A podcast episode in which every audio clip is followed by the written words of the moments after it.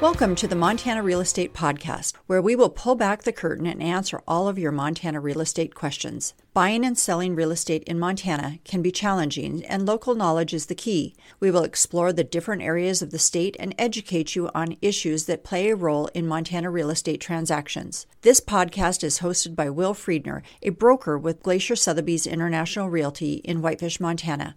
Now, here's Will with today's episode. Hey, everybody, I'd like to welcome you to episode 40 of the Montana Real Estate Podcast. Again, thank you to everyone that's been listening and sending in questions and comments. Um, we're very happy that we've made it to episode 40, and we hope to do at least 40 more and keep going with this. So, again, thank you for that. And if you have been enjoying this, feel free to leave a review. We'd appreciate that. Today, I want to cover a question that I get all the time from buyers when they're going to buy a house about earnest money and what earnest money is and how much they should put down. And so I thought this would be a good time to do a podcast about that. So, anyway, earnest money is an amount of money that you put down as a buyer that shows that you're serious about buying the house. And there's no set fee. In fact, you don't have to put down any earnest money at all, but then the seller's going to think, well, this guy's not serious. He doesn't even have enough money to put down any earnest money. So normally I tell people one, maybe 2%. It just depends on the price of the house. But, you know, if it's a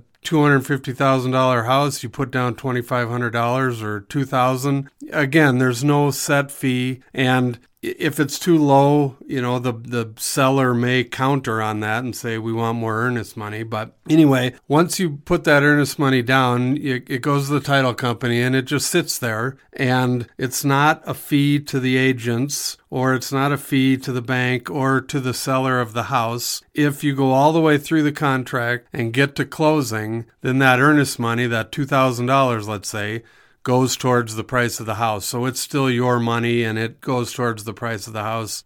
You you don't lose it. You can lose it though if you're not paying attention to your contract. The main way you can lose your earnest money is if you go through all of the contract, all of the contingencies, and you're good with everything, and you're a few days before closing, and you decide, you know what, I made a mistake. I really don't want to buy this house. Well, then you just lost your earnest money that's the way earnest money works. It's it's to show that you're serious. So if you back out at the last minute, the you know the chance you're taking is that you could lose that money. Like I said, the contingencies that you go through when you when you sign a contract, there's numerous contingencies for the buyer. And each one of these, if you're not happy with one of them, you can get out of the deal and get your earnest money back. So, for example, the main contingency is the inspection. So, if you do an inspection on the house and the inspector finds the roof is bad or there's mold in the attic or, or whatever he finds that you don't approve of, you can back out of the deal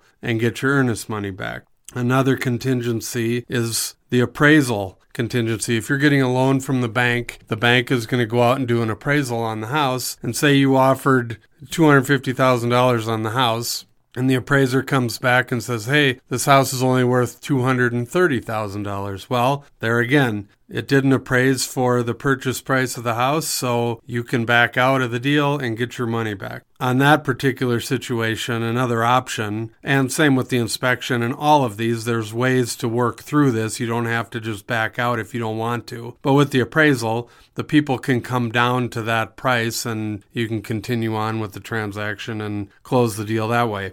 Another contingency is the title contingency, and that is the report that the title company is going to do on the property. And it's going to tell you if there's any easements, it's going to tell you if there's any SIDs, which are special improvement districts, which means if, say, it's a subdivision and they approved you know, new decorative streetlights throughout, and everybody's pitching in ten grand for it that goes right into the into the price of the house and and you agree when you buy the house that you're going to pick up that tab. So there again that's something on the title. Whether it's that or a, a road easement that you didn't know about that's something if you don't like you can back out and get your earnest money back. Another thing is the insurance contingency and this just means if you can't, say you're down by a creek or something, or you're on a riverbank or something where the insurance comes back and it's really expensive, again, that contingency just says if, if you don't, if you can't find insurance at a rate that's acceptable to you, then you can back out. And again, you get your earnest money back. So